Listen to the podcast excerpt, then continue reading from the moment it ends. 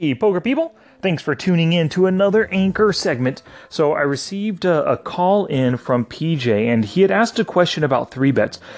And I should have gone to the question earlier, should have posted the call in, um, uh, and then answered it, but I totally forgot space, and I checked it just now. And the call in, I guess call ins disappear after 24 hours, just like these segments do. Uh, so, I'm sorry about that, PJ, but let me uh, let, let me give everybody some advice. So, if you're thinking about, or if one of your goals is to increase your three betting, um, the first the first step to that is noticing your opportunities to three bet. Now, if you're playing live, you can track this live, but if you're playing online, it's really easy.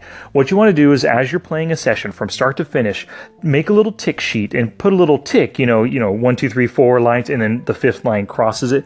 Use a tick sheet every time you have the opportunity to three bet.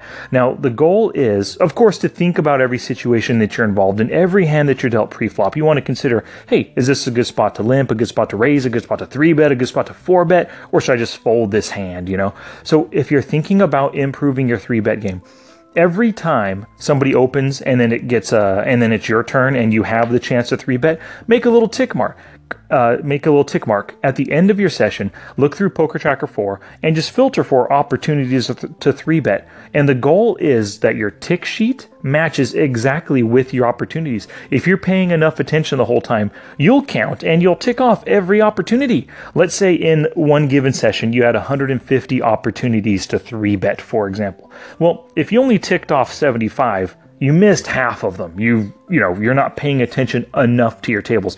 Maybe your focus is on your Facebook, you're emailing, you're listening to music.